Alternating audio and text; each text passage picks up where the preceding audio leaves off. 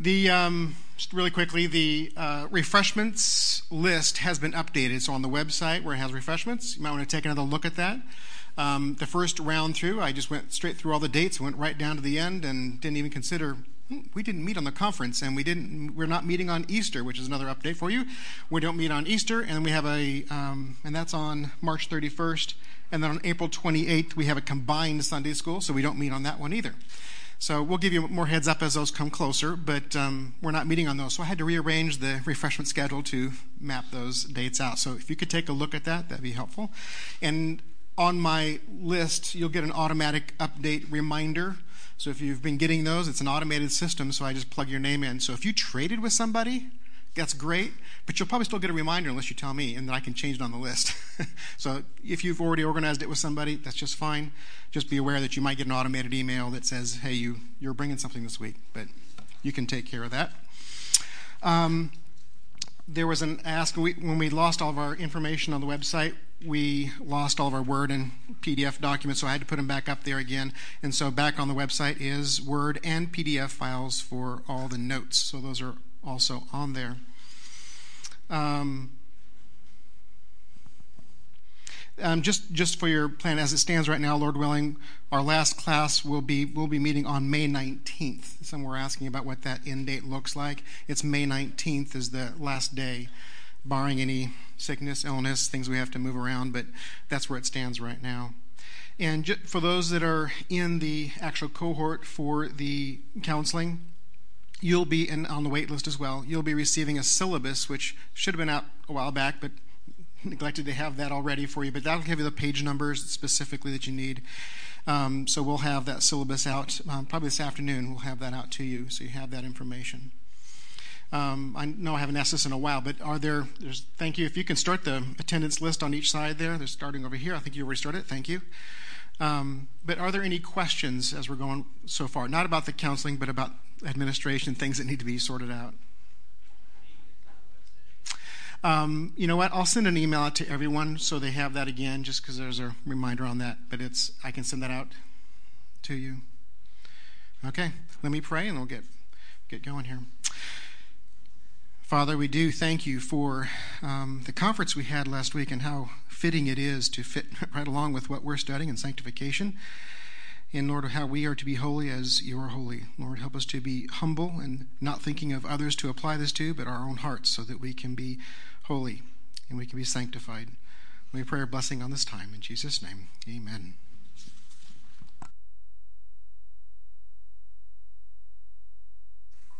Thank you, Steve.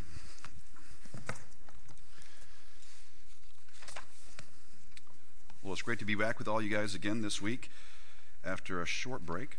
If you guys have your Bibles, go ahead and turn open to 2 Corinthians chapter 3. We're going to look at the passage that uh, Pastor Riccardi went over this uh, last Sunday. 2 Corinthians 3:18. Let me read it for us. It says, "But we all with unveiled face, beholding as in a mirror the glory of the Lord, are being transformed into the same image from glory to glory, just as from the Lord, the Spirit. There's two verbs that are key in really understanding this passage both behold and transformed. As riccardi explained we have the responsibility okay to behold. That is god's glory through the means of grace that he's provided. He mentioned a number of them. There's the word of god Okay, the preaching, that includes a whole lot of different things our personal study, reading, memorization, etc. And then also, too, we have prayer. Okay, we have fellowship and many others. And so it's our responsibility to behold, okay, the glory of God. As we behold the glory of God, He works in our lives to do something we cannot do, and that is to transform us into the image of Christ. And we see in this text that that is from the Spirit, that is God the Spirit, the Holy Spirit.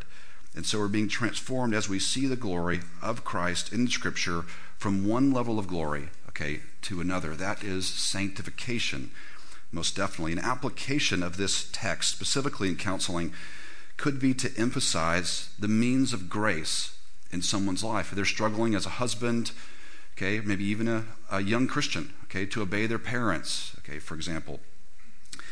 And so, a person who needs to grow in Christ but is floundering could examine their interaction with God's means of transformation and even consider what else they are beholding that may have an opposite influence. Okay, in particular, you guys think about that. Uh, many times in counseling, I, I say this to many people who come in the people who grow the most are the people who are most involved, okay, engaged in God's means of grace. Right? Usually I give them homework, they go home, they do their homework, and they're reading a book, they're listening to other sermons, they're doing a lot because they are overwhelmed to understand God's will and to live it out in that particular context, in their marriage or whatever it may be. Problems that can take a year to really sort out sometimes can take a couple or a few months to really sort out because a person is so engaged in God's means of grace. And you can see the Spirit's transformation in their life, right? Giving them wisdom, okay, and growing them radically, okay, from selfishness to Christ likeness very clearly. Quick note on Mike Riccardi's book. If a number of you guys, I think, have purchased that, and maybe a number of you have read it, a quick uh, just caveat if it helps uh, back in the day, I'm, i listened to 2 Corinthians 3.18 by Mike Riccardi years and years ago, so this is kind of a refresh, okay, that he just preached here recently. But in his book, he, meant, he uses the word joy, okay, instead of delight. So if you listen to his sermon this last Sunday, that might be a noticeable difference, okay, in the book and in his message. And I think that clarifies some things. I think if you read the book, there's an appendix, like explaining what he means and kind of defending because he had some trouble okay, with uh, people understanding and connecting to that word. But as we think about the word delight, okay, how our affections engage, okay, with what we love, okay, we're directed to behold God's glory, okay, to appreciate it, and the Spirit works in our lives. And so we can understand and see the connection between delight, okay, and our transformation as well, too. This is really seen clearly in, in a, a passage like Psalm 1, verse 2 where it talks about the man of God and him delighting in the law of the Lord and it being his meditation, okay, day and night. But to connect these, these ideas, this, this idea, uh, delight, with worship as well too. Remember the passage we went over, Matthew 6, verse 20, right? What a man treasures, okay? And it's, uh, it says, what, a, oh gosh, what does it say? Where your treasure is, there your heart, okay, will be also, all right? where what you treasure, that your heart will be also. Well, where was the man's heart? Okay, his thinking, his meditation in Psalm 1, verse 2, on the Word of God. He delighted in it. It was his treasure. Okay, he loved it. And his heart was engaged, his affections were engaged in it. And so we can see that delight, another way we could say this is delight is another worship word, just like what we looked at a couple of times ago, a couple of meetings ago. Remember those worship words study, sacrifice, Okay, excitement, um, or some other ones. Identity, delight can certainly be another one as well too. It's an aspect of worship. That's why Matthew 6:20 and Psalm 1:2 are essentially parallel in a way. All right. As we transition over to our review, kind of looking at what we looked at last time we got together in terms of sin, guilt, and uh, conscience, and then we'll look at our notes here in just a minute. Let me open us up with a word of prayer. Father, we're thankful for our time. Continue to give us wisdom, Lord, to take all these foundational truths from your word and to help us understand very practically, Lord, how they can be applied in our own heart and in ministry as well too to others as we come alongside to encourage provide counsel that would honor you. We love you and pray this in Jesus' name. Amen. All right, a quick review. We went over a lot last time but take some time here to go over it. We looked at the biblical process of change. We started this section of notes, and we looked at uh, specifically first sanctification and what it is. We looked at its definition, or it defined as sanctification meaning to make holy, okay, to be separate from sin and to be made holy in our everyday lives. It also carries the idea of being made useful to God. We looked at that in 2 Timothy 2:21. We looked at the different stages of sanctification, both positional, progressive, and perfect. That is freedom from the penalty of sin, freedom from the power of sin, and then one day freedom even from the very presence of sin, okay, and glorification. We looked at a definition of progressive sanctification, which, which of course is what most people mean when they say sanctification. Wayne Grudem says sanctification is a progressive work of God and man that makes us more and more free from sin and like Christ in our actual lives. We looked also at sanctification's position and power. Sanctification again begins when we're placed into positionally the person of Jesus, okay, at salvation, right, at conversion. Sanctification, therefore, from that point is possible because of the indwelling power, okay, of the Holy Spirit in our lives. We looked at some sample models of sanctification. If you remember that, that is different people's view on how sanctification really works in our lives. We looked at the Wesleyan view, the Keswick view, and the Reformed view as well too. Uh, someone came up and asked a great question last time, just where you could learn some more about that. If you guys are interested, there's a book called uh, Five Views on Sanctification. It's written by five different individuals, and they kind of have an opportunity to respond to each other's positions. It's a really helpful book, and it adds two different views as well to the Pentecostal view and the Augustine dispensational view as well too. So if you guys are interested in learning more, that's a great book as well. All right, part one, that is of key elements in the process of change. We looked again at sin, guilt, and conscience. Sin, again from the ESV Study Bible, is anything, whether in thought, action, or attitudes, that does not express or conform to the holy character of God and his moral law.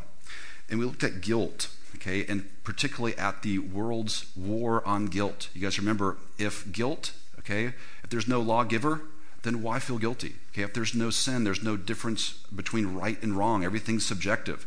Okay, then guilt, understandably, would be something that's bad. Okay, something terrible, in other words something that we wouldn't want to think about very much because of the negative impact it has on us, right? But if there is a God, if there is a law, then guilt is critical.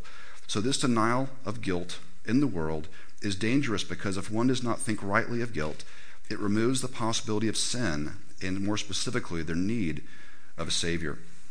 We've looked at the, the world's also two explanations for the effects of guilt. Okay, they would say this is guilt is I'm not responsible for what happened because of these things their environment, and of course, these can have influence most definitely. Some might say it's a type of sickness, okay, that made them sin. Their heredity or biology, certainly all these can have impacts or influences, absolutely. Some may say it's false guilt, okay, it's, it's not something that's actual or real. And then shame as well, too, could be a way to uh, explain it away in the sense that people would say that we shouldn't feel bad about who we are, okay?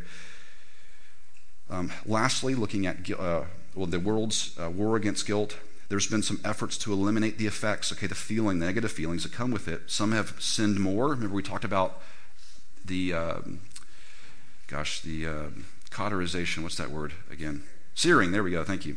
Searing of the conscience. We talked about chemicals. Okay, this could be anything from drugs, okay, legal drugs, every, all, all the way, okay, to uh, uh over the counter type medicines, okay, to prescribed medications, certainly. And again, medications certainly have their place. They're not sinful. Okay, we don't want to uh, condemn somebody because we find out they're taking an antidepressant, a depression medication, things like that. But at times, certainly, these drugs also too can mitigate the effects of guilt on the conscience as well too, which would be negative overall. Okay, as we seek to minister God's grace and salvation to them. Blame shifting is another one. Self-esteem.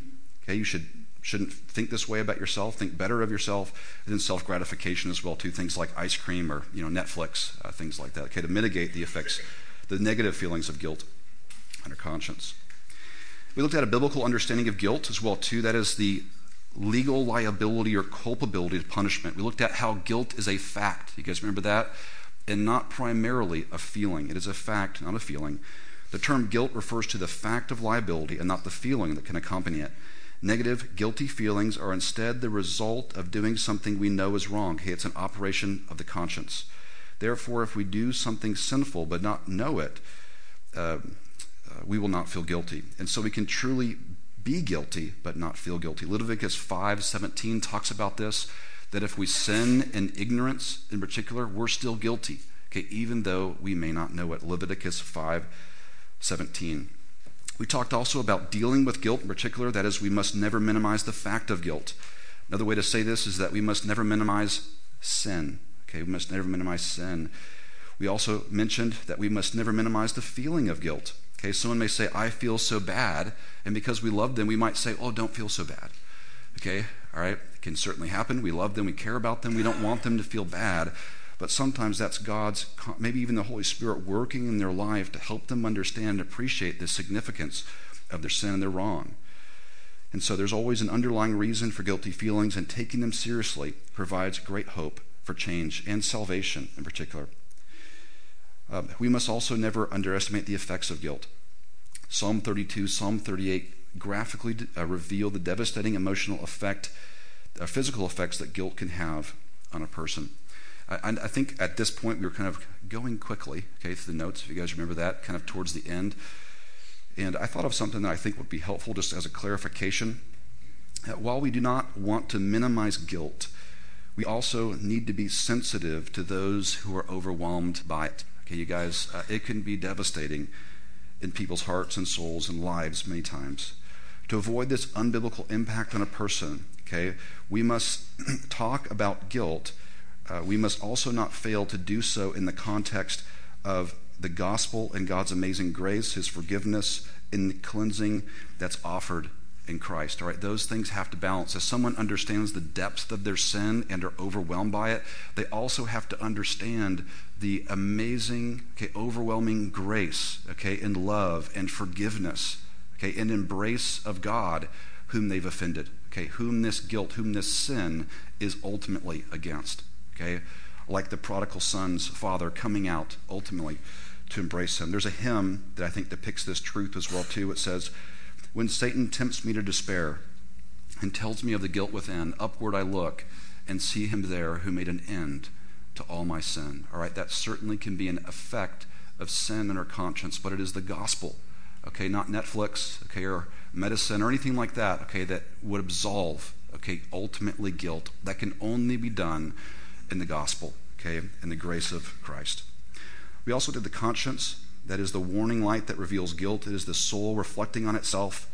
And so the conscience involves what we know or believe rather than what we feel. The conscience, the feelings are often a result of the operations of the conscience, but are not identical with them.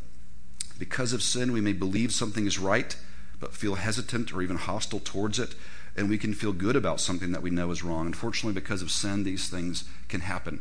Okay, and I'm sure we've all experienced them in one way or another. The conscience should therefore never be our guide, but should, should be our guard. Okay, God's word has to be ultimately what we're looking to for a right picture of right and wrong. It should inform our conscience, particularly direct our conscience.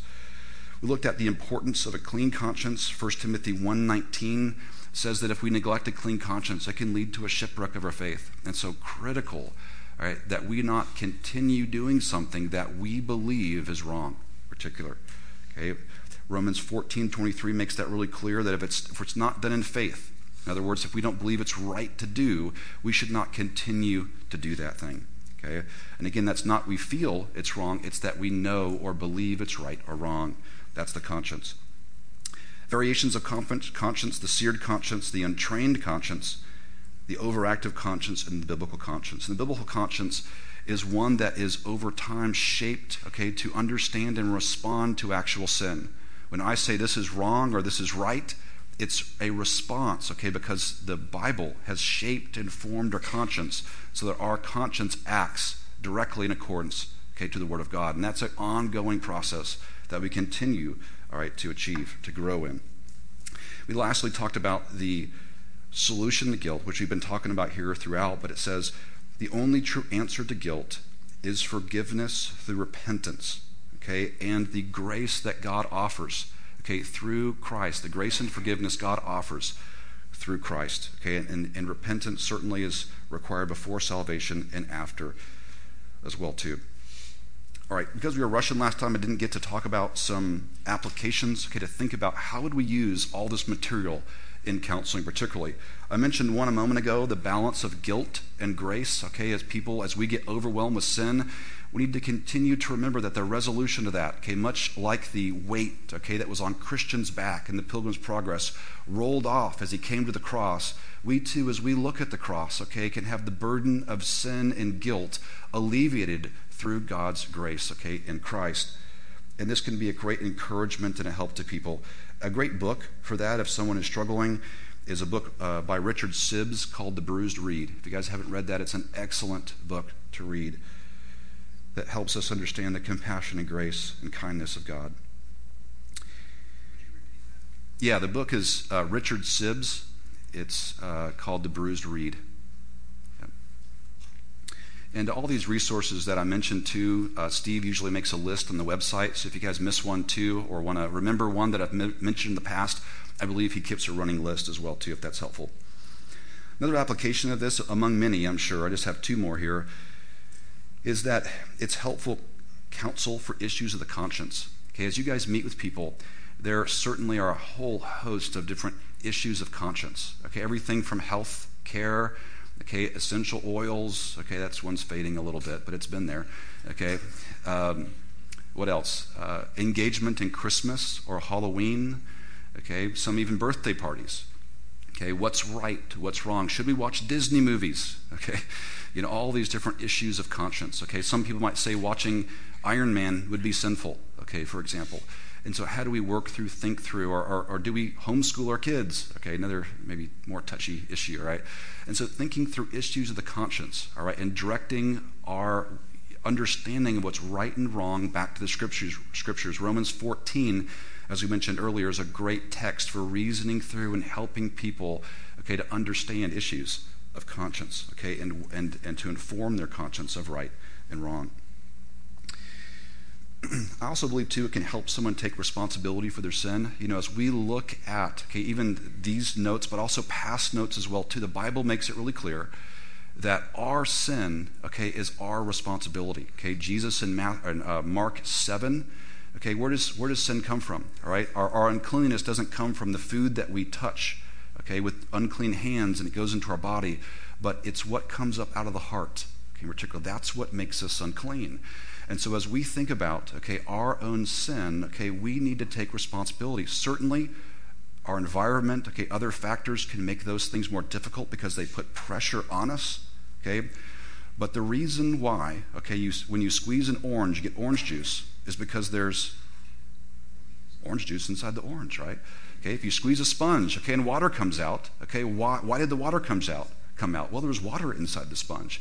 Yes, it was squeezed, Okay, but the reason why when we get squeezed, when pressure comes on us, is because of our own hearts and what's in there. There was no one more squeezed, okay, than Jesus Christ when he was on the cross. Okay, and yet only love came out. He perfectly loved the crowd. Father, forgive them. His mother made sure that she was taken care of. And the man who repented on the cross, today you'll be with me in paradise. He never sinned, although that was, I, I think, very clearly the most difficult, painful, excruciating pressure that anybody could have ever been under. And so as we grow in Christ, okay, it is not the external pressures that we're seeking to alleviate. They are simply those things which expose what's already inside of us. Okay, that water in the sponge that comes out under when we're when we're squeezed. And so we can be led, okay, in thinking about this material to, to take responsibility fully, okay, for what comes out of our own heart. Okay, I've caught myself when I'm talking to my kids. You made me so angry. you know, it's like, well, well, you know, hey, the, that was really hard, what happened. But actually, I got angry because of what I was thinking and what I wanted. All right, it was, it was on me. It was the orange juice, okay, inside the orange that got squeezed. And it was my responsibility.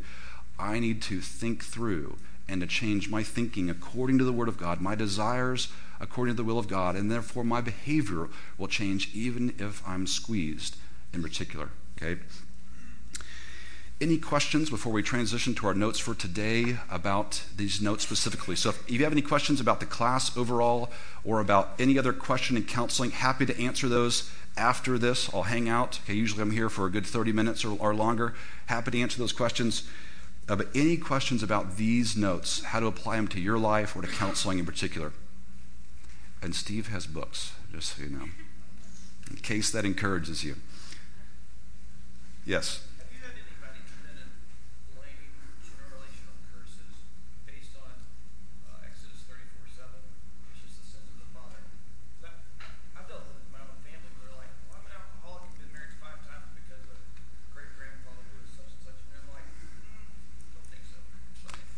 Yeah, so the question is Have I ever had somebody in counseling blame generational curses for why they are the way they are? And I mean, the short answer to that is no. Uh, uh, but uh, everything under the sun, okay, it's, it's always, always like that. Okay, going back to Adam and Eve, okay, in the Garden of Eden, uh, it was the woman you gave me, God. So it was God's fault, okay, and it was Eve's fault, okay, ultimately. And so people tend, uh, in so many different various ways, to blame others, okay, for what is what should be their own responsibility. In counseling, too, just to make a quick note, I very much want to be compassionate. We, we have to be compassionate and caring about the pressures. Okay, those things are real, they're difficult, they're hard. Okay, and so we want to be moved, okay, with the difficulty, the pressure that's put on somebody, while still balancing it with an encouragement to honor Christ and to grow in the midst of those circumstances as well, too. Right? Great question. Any other questions?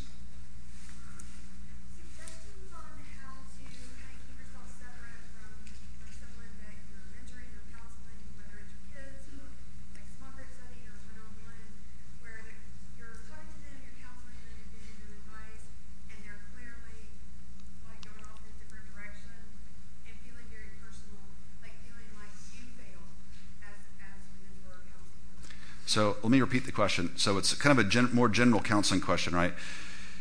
Where you're counseling somebody, mentoring somebody, and they're sh- continuing to struggle and they're blaming you.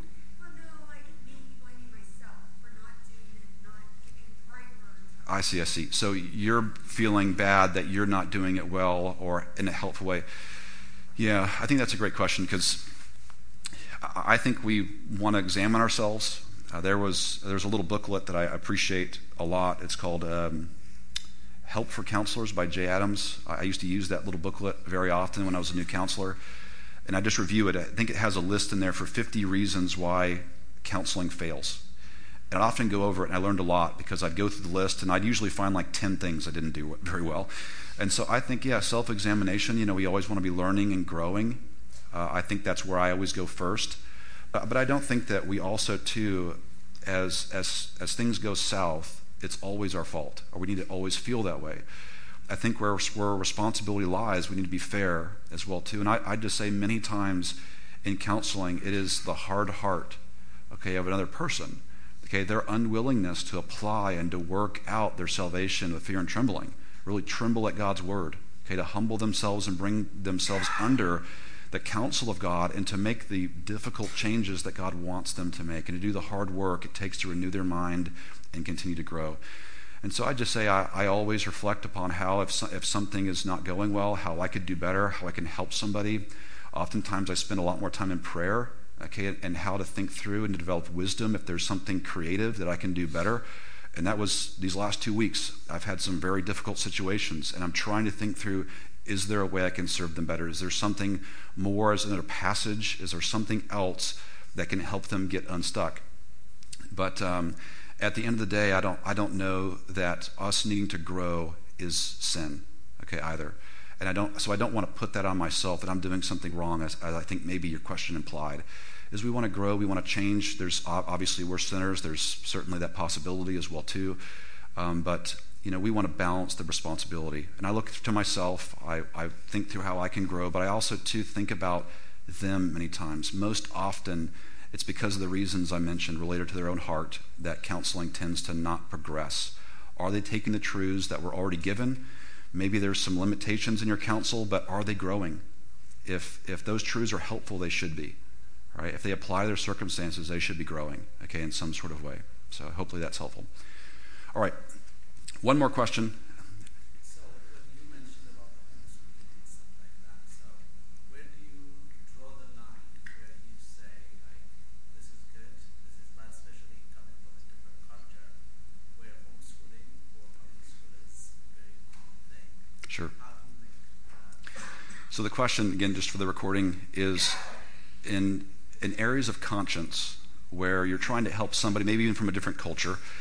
where homeschooling or you know whatever it may be, and know like having people in your home can be another one as well too in some other cultures, um, where that's that's really looked upon as the model for what maybe a Christian family should do. Is that the right way to say it? How do you help them in particular to think through that? Yeah, and to avoid kids, if you don't homeschool your kids, or if you, send your kids, to public school, that gives conscience. sure, yeah. Yeah, and so it might bother your conscience if you see other people doing it when you're not. Yeah, and I, I just say again is the, o- the only way that we should feel uh, guilty, okay, or believe we're doing something wrong is if we have a chapter and a verse that says we are sinning. that is what should provoke and shape our conscience in particular. And so if we don't have a chapter and a verse, we should not believe, in my perspective, a biblical perspective, I believe, that we should think we're sinning. And so, but I, I think too, you ask a question about cultural norms and things like that. I mean, there's there's lots of differences. This is very challenging. Okay, uh, sending your kids to public school is very different than sending your in Texas is very different than sending your kids from public school in California. Okay, in San Francisco. Okay, and so there's lots of things to consider and to reason through. And so I don't know exactly where you're, you're talking about in terms of culturally. Um, maybe public schools there are like San Francisco, and so you'd want to think through the influence and the impact on your kids. But we'd still, we, what we would say then is that public schooling your, your kids in San Francisco is probably not wise as you're thinking about raising up your kids in the discipline and admonition of the Lord. Okay, and, but it wouldn't be a sin to send your kids to, to, to public school. Does that make sense? Right? Because the Bible doesn't say that it is. Yeah. The, there's no chapter and verse that tells us where to, where to put our kids in school. We have that freedom to choose. All right. Well, appreciate the questions. I think all those are extremely helpful. Let's jump into our notes here. As we talk about confession and repentance, this is key elements in the biblical process of change, part two. In the believer's pursuit of knowing, loving, and serving our Lord and Savior Jesus Christ, he must possess a deep theological understanding of sin, guilt, conscience, repentance, and faith, forgiveness and covering and replacement, including mind renewal, in order to help people change and even for us to change biblically. Let's look at now, as we looked at previously, sin, guilt, and the conscience. Let's look at confession and repentance. Okay, to be in Israel, think about this with, with me. To be in Israel 2,000 years ago would have been pretty remarkable. It was at this time and place where Jesus Christ, the God who made everything, was born into the world. This event was so significant that before God brought it to pass, he raised up a forerunner named John the Baptist right, to go before Jesus and to prepare his way. Yet John's preparation was not physical. John's duty instead was to make sure, he wasn't to make sure that Jesus had a safe travel or a safe place to stay. No, his ministry was to prepare the hearts of those in Israel for the coming of Jesus. To accomplish his work, John's ministry centered around one word, the word repent. It's Matthew 3, verse 2. Interestingly, the first word that came out of Jesus' mouth after the beginning of his public ministry was the exact same word as well, too, in Matthew 4, 17. Repent, for the kingdom of heaven is at hand. Many things have been said about the word repent over the years, but one fact is undeniable it is not lacking in emphasis. Repentance is important to God and was central to the ministries of both Jesus and his forerunner, John the Baptist, and therefore must be essential to, under, essential to understand for anyone who desires to follow Jesus or to come alongside those okay, and counsel them okay, to follow Jesus as well too. Let's look at repentance defined and an explanation specifically. The word repent basically means to turn or to change. The Greek word metanoia translated repent in English means to change one's way of thinking, which results in a complete change in behavior. Repentance is best illustrated by a picture of someone who is walking one way towards sin, okay, and does a complete 180, okay, towards Christ and righteousness. The Louw-Nida Greek lexicon describes repentance this way to change one's way of life as a result of a complete change of thought and attitude with regard to sin and righteousness. Repentance, therefore, is a necessary component of genuine conversion to Christ. Unsaved people must turn from sin, which is the state of self rule which they have lived in as their own Lord and Master. Remember, Jesus or Paul said in Romans 10 9 that we are to confess Jesus okay, as Lord, okay, and believe in our heart that he was raised from the dead, and we will be saved. Repentance also remains continually necessary after conversion. You can see uh, David practicing it in Psalm 51. So, saved persons must confess and turn from sin, which is the specific symptom of the lingering disease called the flesh or remnant sin. Often, this change is referred to as the putting off, okay, and putting on of what is wrong. Therefore, a true believer will grow in sanctification, as we talked about in past lessons they are someone who has repented of their sin and continues to practice repentance as well. Let's look at some different definitions from some different uh, theologians and also a Bible dictionary. Wayne Grudem says repentance is a heartfelt sorrow for sin, a rejection of it, and a sincere commitment to forsake it and to walk in obedience to Christ.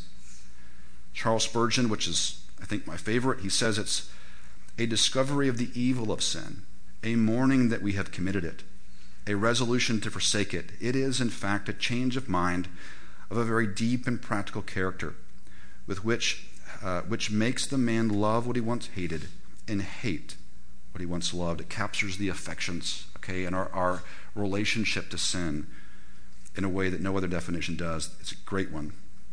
Thomas Watson said that repentance is a grace of God's Spirit whereby a sinner is inwardly humbled, okay, as they see their sin, and then visibly res- respond, okay, or visibly, excuse me, visibly reformed as they respond specifically to their conviction. Lastly, from Easton's Bible Dictionary, it says that evangelical repentance consists of one, a true sense of one's own guilt and sinfulness, two, an apprehension of God's mercy in Christ, as we talked about earlier, that balance, three, an actual hatred of sin and a turning from it to God, and four, a persistent endeavor after a holy life and walking with God and in the way of his commandments. All true human repentance has reference to a turning from sin and turning by faith to God for forgiveness and renewal. Okay, as we looked at in all these different references. Scripture often alludes to a false repentance, however, that does not actually bring forgiveness. You remember John the Baptist's words, okay, to the Pharisees when he said, You brood of vipers. He exhorted them to bear fruit in keeping with repentance. Their repentance, in other words, was false. And so, in light of this false or potentially false repentance, we must understand some elements, effects, and examples of repentance in order to practice it ourselves and to help others do so as well. Let's look at B elements of true repentance. And as we think about repentance, you guys just remember it goes back to all the, the context of all the notes that we've done before. Okay, repentance is not separate from all those things. Repentance is a redirection of our worship just like we've been talking about. Okay, remember the big picture diagram? We looked at the people that struggle with anger. Okay, they had struggles with control. That's what they lusted for, wanted, were living for. Okay, maybe it's people's opinions or success or whatever it may be. But what repentance does is to turn us from those things, okay, to Christ, to love and delight and worship Him, and to do the things, to bear the fruit, okay, that He desires in our life as our direction, as our worship and our affections are directed to Him and the things that He loves and wants us to love as well too. Number one in elements of true repentance is comprehending. This is seeing our sin. Okay, this is just as uh, Spurgeon mentioned, a discovery of the evil of sin. Okay, this sight of sin, being able to see and understand it. Or as we hear a sermon, as we read in the Bible, we our sin is revealed to our own hearts. And so we must understand the truth relevant to our sin and Savior before we can repent.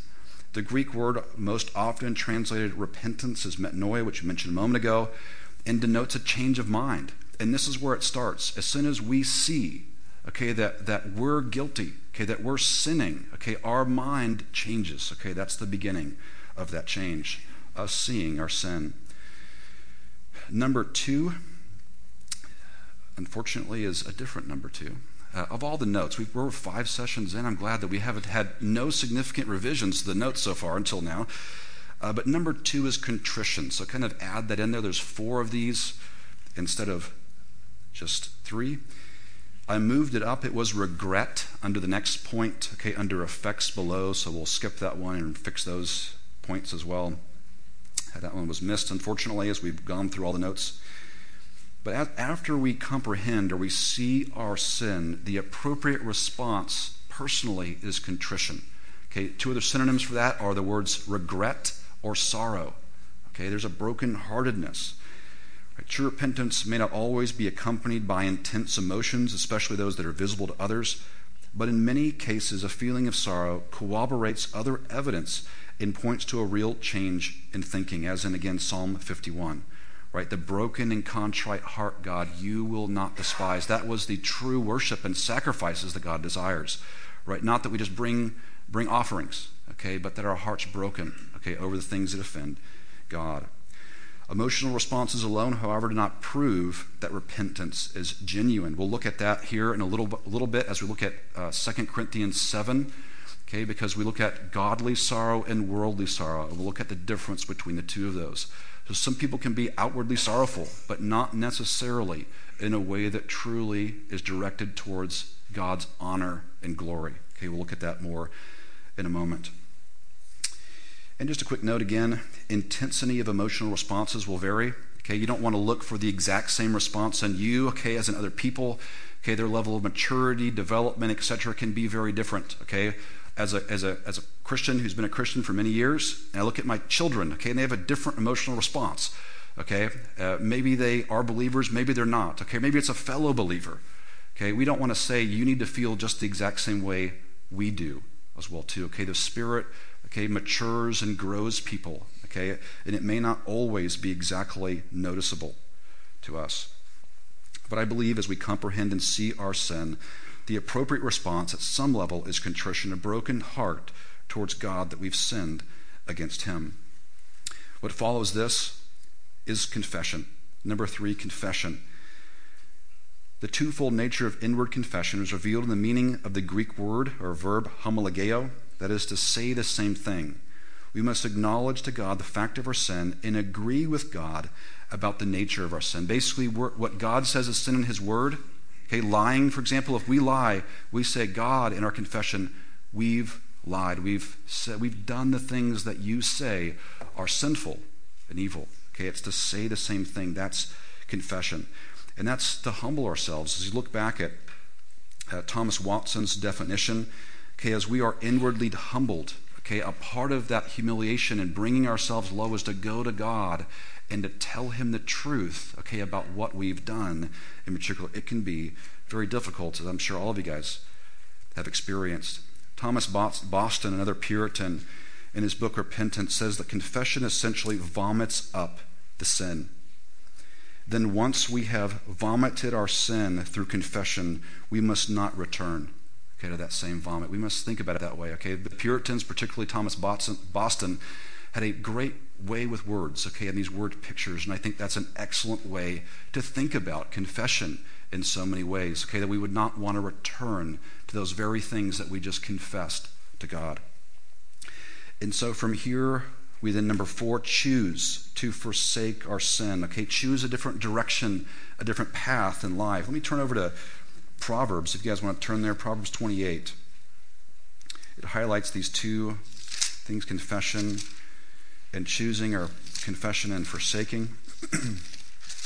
verse 13, so Proverbs 28, verse 13, it says, He who conceals his transgressions will not prosper, but he who confesses and forsakes them will find compassion. So if uh, you're okay with uh, words not being alliterated, you can just cross out choosing and put forsake there. You know, maybe that helps you emphasize the point even more. I have no idea. But true repentance always includes a willful resolve not to repeat the sin and an active resolve to pursue righteousness in its place. Okay? It, we want to bear fruit to God. We want to put off lying. We want to put on the truth. We want to put off stealing and get a job and give okay, to others to put off anger, okay, and sinfully angry words, and put on patience and put on words that edify, okay, for example. This is repentance. And so repentance, repentance always has effects. This is C, effects of true repentance, or you could say fruits of true repentance as well, too. All the repentance itself is an inward turning that takes place in the heart and mind, it will lead to a change in other areas of a person's life as well, too if it's not accompanied or followed by such effects or fruits, when they are appropriate, it is not a real repentance, but a false one that fails to bring forgiveness. You guys, I, I, can't tell you, so many people have been in my office and said, I feel so bad. Will you forgive me? And then just continue. Continue. There's no change in impact in that person's life. The first effect or fruit is number one, restitution. Again, these don't always apply to every sin. The word means to set things right. The repentant sinner must fulfill any obligation to the offended party. This includes both an outward confession when it is appropriate and a willingness to accept the consequences. If you guys remember one key example, okay, illustration of this in the Bible is Zacchaeus. Remember, he stole okay, from people. And so he determined when he saw Jesus that he was going to go back and return the money that he stole, even more than that. It was an example of restitution. So instead of regret here, let's put number two, scratch that out. That's above contrition. And we'll look at number two, replacement. Okay, we'll cover this in detail next time we get together. That is the putting off and putting on and what all that looks like, what the renewing of the mind specifically is. What we'll say about it here is that true repentance will lead to bearing fruit of repentance. Okay, this is the, the overall idea here of this section. Often this change is, is accomplished through the process of replacement. That is seen in both Ephesians 4 and Colossians 3 as well, to the putting off, renewing the mind, and putting on of Christ's likeness. Number three is reconciliation. Again, these are always necessary. Is a question? Well, it's not repentance altogether. Sure. In terms of, um, well, Romans 7 and Paul's conflict. Yes. How- How, like, for that same person who said came into your office and said uh, they truly repent and then they keep doing the same thing over, how do you, does someone ever come in and talk to you about that particular situation? Like, uh, I do the things that I do not want to do. Yes. The question is so, in light of just thinking about repentance in general, does someone ever come in and kind of with a Romans 7 type of argument where they may be continuing in their sin? They've come in, they've said, hey, I've sinned, I've done wrong, but there's no change. But their heart is kind of where Paul's is at as well, too, that they do the things they do not want to do. Yeah, I mean, I, I think that what Paul is capturing is the sentiment of, of every believer in some sense in Romans 7. Okay, all of us are sinful. And so we will have a struggle. We will be wrestling with sin. But the, the truth as well, too. And so we will do until we are made perfect, okay, in Christ, and we see Him have some sort of degree of wrestling with sin. But the truth also is, too, is that we can put on Christ. And so what you want to do is to equip that person, okay, with the truth so that they can grow. Okay, so 2 Corinthians 3:18, as they behold the glory of Christ, they are being transformed from glory to glory. And so we want to encourage them with the hope, okay, that things can truly be different, right? If they are a believer and they can understand the truth, therefore, okay, and grow in Christ, that they can also make progress as well too. I think that should be their heart along the way. And the homework that we give them, which we'll be talking about in later times together, should be helping them to know the specific truths they need to know and to be equipped with, and to encourage them to live those things out practically. And it's only if they reject those, okay, as a believer or an unbeliever, that they will not be growing, particularly. Does that make sense? And so we want to encourage them that certainly, while certain sins, certain habits can be hard to break, if God's Spirit is working in their life, okay, and they're willing to do the work that God calls them to, there can certainly be change and growth. And God expects that as well too. That's why church discipline, etc., may be necessary to help encourage and be involved in a person's life to help them in those particular areas. Okay. Great question. Going back to number three, reconciliation, and talking about the effects or fruit of repentance. Uh, one Greek lexicon tra- uh, says of, of reconciliation from Matthew 5:24 that it is this idea of making peace with, okay, making peace between where it has been disturbed in a relationship. And so reconciliation includes, from the Baker Encyclopedia of the Bible, includes the removal of the offense which caused the disruption of peace and harmony in a relationship. And the way that happens biblically is through confession. Okay, going to somebody, confessing it, sometimes through confrontation potentially, and then that other person who was offended, who was sinned against, forgiving that person. Okay, that's how reconciliation takes place, both between God, okay, and man. We come to God, we confess, we repent, we place our faith in Christ, and we're reconciled to Him in Christ. God is willing to do that with anybody who'd come to Him that way. Unfortunately, this process of reconciliation takes two people, right? And so this is a question very often that I get what if I've confessed and they won't? Like, we still need to be reconciled. The true, that's true. But one passage that's very helpful is Romans 12, 18. It says, As much as it depends on you, be at peace with all men. And so, what we want to do is, if we've offended someone, we want to go and do everything that we can, okay, to be reconciled. Or maybe someone has sinned against us, okay, on a repeated basis. And so, we want to go to them to be reconciled, but maybe they reject that, okay? We want to pray for them. We want to do everything that God calls us to do in particular, but that that process, that reconciliation, may not be possible. Okay, but the fruit here is us doing everything that we can do on our side as much as it depends on us. Whatever we need to do biblically, we're going to do that.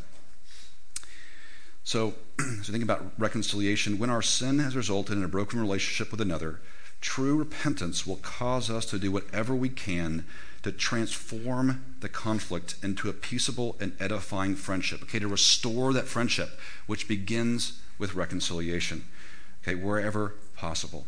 Okay, restoration, the restoring of that relationship to back to what it was, always begins with reconciliation. So as you guys think about marriage counseling, if you guys are counseling some friends, or maybe you're counseling yourself, okay, that, that happens, okay, to all of us. The man of God in uh, Psalm 15 speaks truth, okay, to himself and his heart.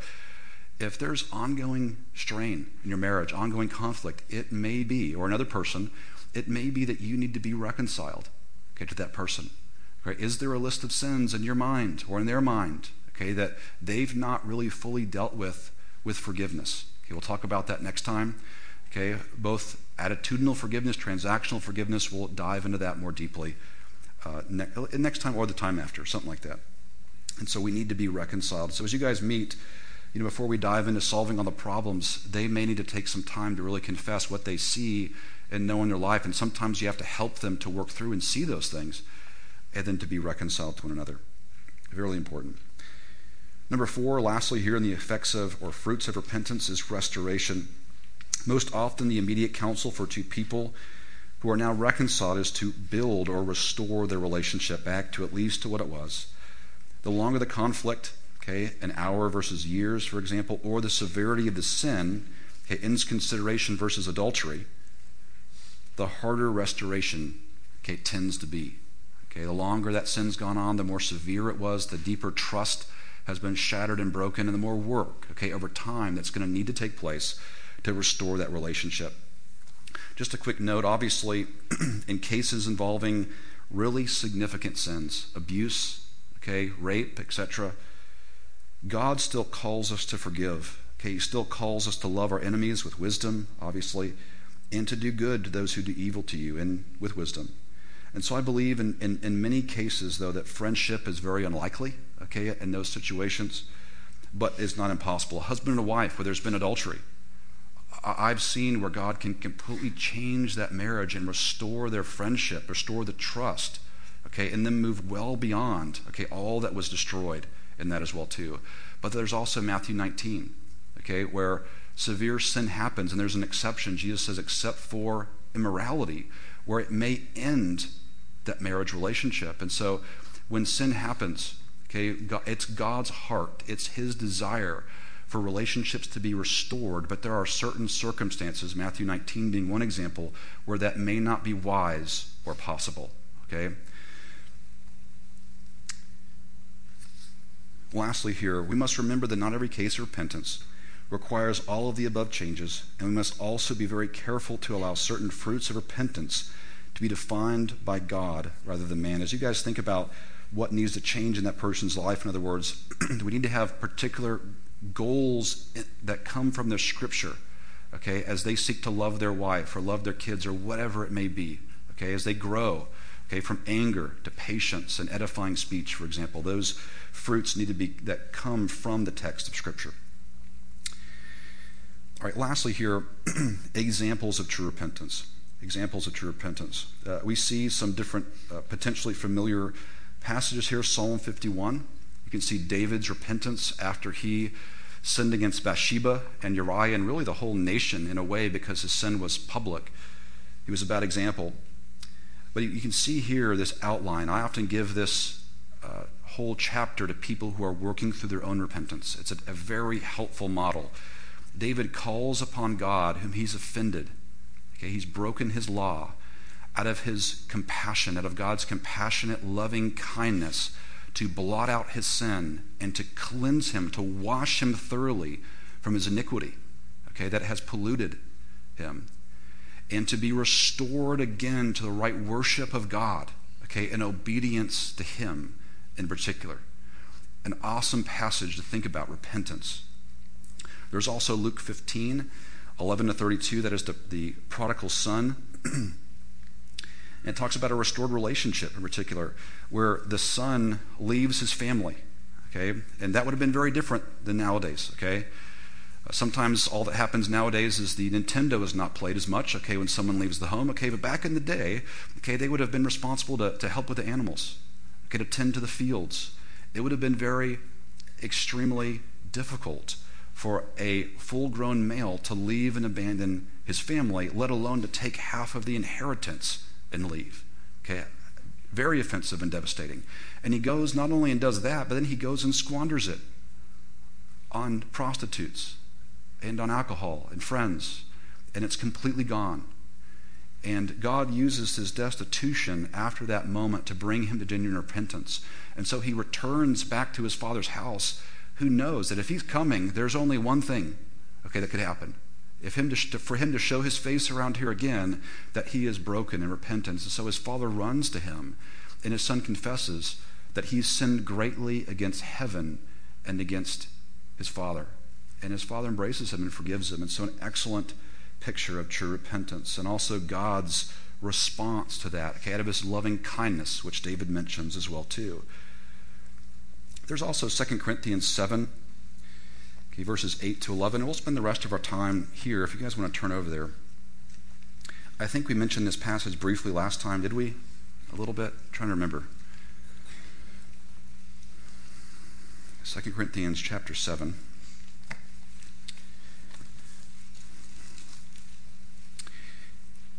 And we know that Paul, just kind of big picture here, Paul wrote two letters, at least to the Corinthians, 1 Corinthians and 2 Corinthians. We have those in our Bibles. But Paul also wrote another letter in between 1st and 2nd Corinthians to confront the Corinthians' sin. And he mentions it here in verse 8. 2 Corinthians 7, verse 8. He says, For though I caused you sorrow by my letter, this letter he wrote in between, I do not regret it, though I did regret it, for I see that the letter caused you sorrow, though only for a while. What is, what is Paul saying? He's saying, I love you. I didn't want to make you feel bad or sorrowful. We, we care about people. He cared about this church. He, he found that it started. He loved these people. But he knew that sorrow was necessary. And this is why he says in verse 9, I now rejoice, not that you were sorrowful, but that you were made sorrowful to the point of repentance.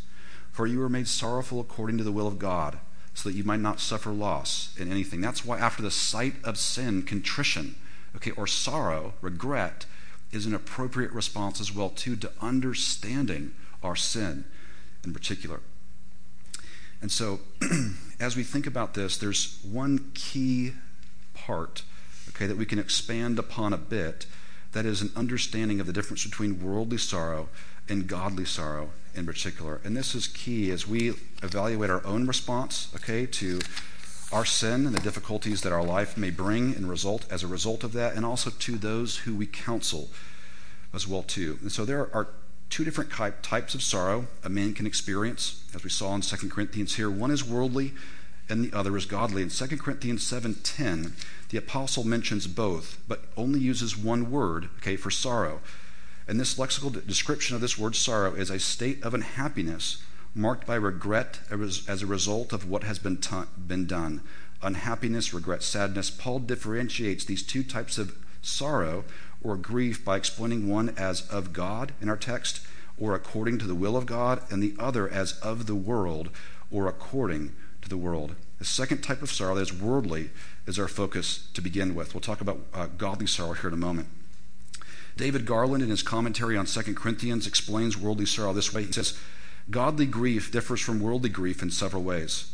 The first difference is what causes the grief. Worldly grief is caused by the loss or denial of something we want for ourselves. It is self centered. It laments such worldly things as failing to receive the recognition one thinks one deserves, not having as much money as one wants, not getting what one covets. The kings of the earth, this is an example, the kings of the earth weeping and mourning over the destruction of Babylon, terrified at her torment that will soon befall them, and the merchants of the earth weeping okay, and mourning, quote, over her because no one buys their cargo anymore, from Revelation chapter 18, are examples of worldly grief. A second difference between uh, godly grief and worldly grief is its result. The selfishness of worldly grief gives rise only to despair, bitterness, and paralysis.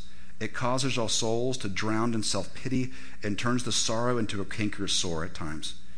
Many lead lives filled with regrets like Esau's when he sold his birthright, or Judas when he was overcome by grief by his betrayal of his master. But it led to despair and the desperate act of taking his own life, okay, not repentance. The third difference between um, godly sorrow and worldly sorrow is the solution. Worldly sorrow is concerned only to relieve stress or to retain or improve one's circumstances. They want the difficulties, okay, that have made them feel bad go away. If conditions improve, worldly sorrow is removed. Had the above circumstances in Babylon changed for the better, the people mentioned there would no longer be sorrowful, for their sorrow was according to what was in the world. Those things changed, okay? Their sorrow would change as well, too. The key here is that worldly remorse has its focus on the world, and at its foundation is a self centered concern for personal loss. Whether that includes a car, a house, a job, reputation, getting caught, pain, or even the fear of punishment. Okay, the focus is on the world and the things in it. There's a focus on the vertical, uh, excuse me, uh, on the horizontal plane, okay, and lacks any Godward focus or concern. Let's talk about godly sorrow. Hope this is an encouragement to you guys. As, as good as anyone, Spurgeon captures the idea of godly sorrow when he says this This day, my God, I hate sin, not because it damns me, but because it has done thee wrong. To have grieved my God is the worst, worst grief to me. Godly sorrow grieves the sinner's heart because his offense is against God, who sits on his throne, defacing the image of the one who is infinitely loving and good by transgressing his holy and most just law, having furnished a spear and the nails to pierce the Savior. One of the key factors then that separates godly sorrow from worldly sorrow is an awareness that sin reaches God. Godly sorrow has a Godward focus. It is sorry that it has offended and grieved God and challenges what we truly love, whether that which is in the world or God. Spurgeon captures this idea when he says, If I had a brother who had been murdered, what would you think of me if I daily consorted with the assassin that drove the dagger into my brother's heart? Surely I too must be an accomplice in the crime. Sin murdered Christ. Will you be a friend to it? Sin pierced the heart of the incarnate God. Can you love it? Godly sorrow speaks to the heart, and it challenges what a person truly loves. Jonathan Edwards says the more a true saint loves God, the more he mourns for his sin, which cannot happen without a broken and contrite heart towards sin, as David expressed in Psalm 51. This is godly remorse, a remorse that is willing to part with the pleasures of the world and what it offers, even at a loss to oneself, whether it be financial as you repay money that was unjustly taken, or reputation as you confess an embarrassing sin to those who need to know so that God is honored as he should be. So, as you guys think about repentance, okay, and some of the different aspects of it, okay, David's example in Psalm 51 is key. Uh, Luke um, 15, the prodigal son is key. And what Paul talks about specifically in 2 Corinthians 7, uh, verses uh, 8 through 11, is key as well, too. Let me finish reading those last two verses, verses 10 and 11. Paul says, for the sorrow that is according to the will of God produces a repentance without regret, leading to salvation. But the sorrow of the world produces death. For behold, what earnestness this very thing, this godly sorrow, has produced in you. What vindication of yourselves. Okay, you want to make it right. What indignation. Okay, what anger. Okay, towards the evil. What fear. Okay, towards God and reverence, having offended Him. What longing, what zeal, passion. Okay, to address these issues and what avenging of wrong, a willingness to accept the consequences in particular. In everything you demonstrated yourselves to be innocent in the matter. And that's a repentant heart. Okay, it, it seeks to grow and change and to put off and to uh, do everything they can to work out one's salvation in particular. Okay.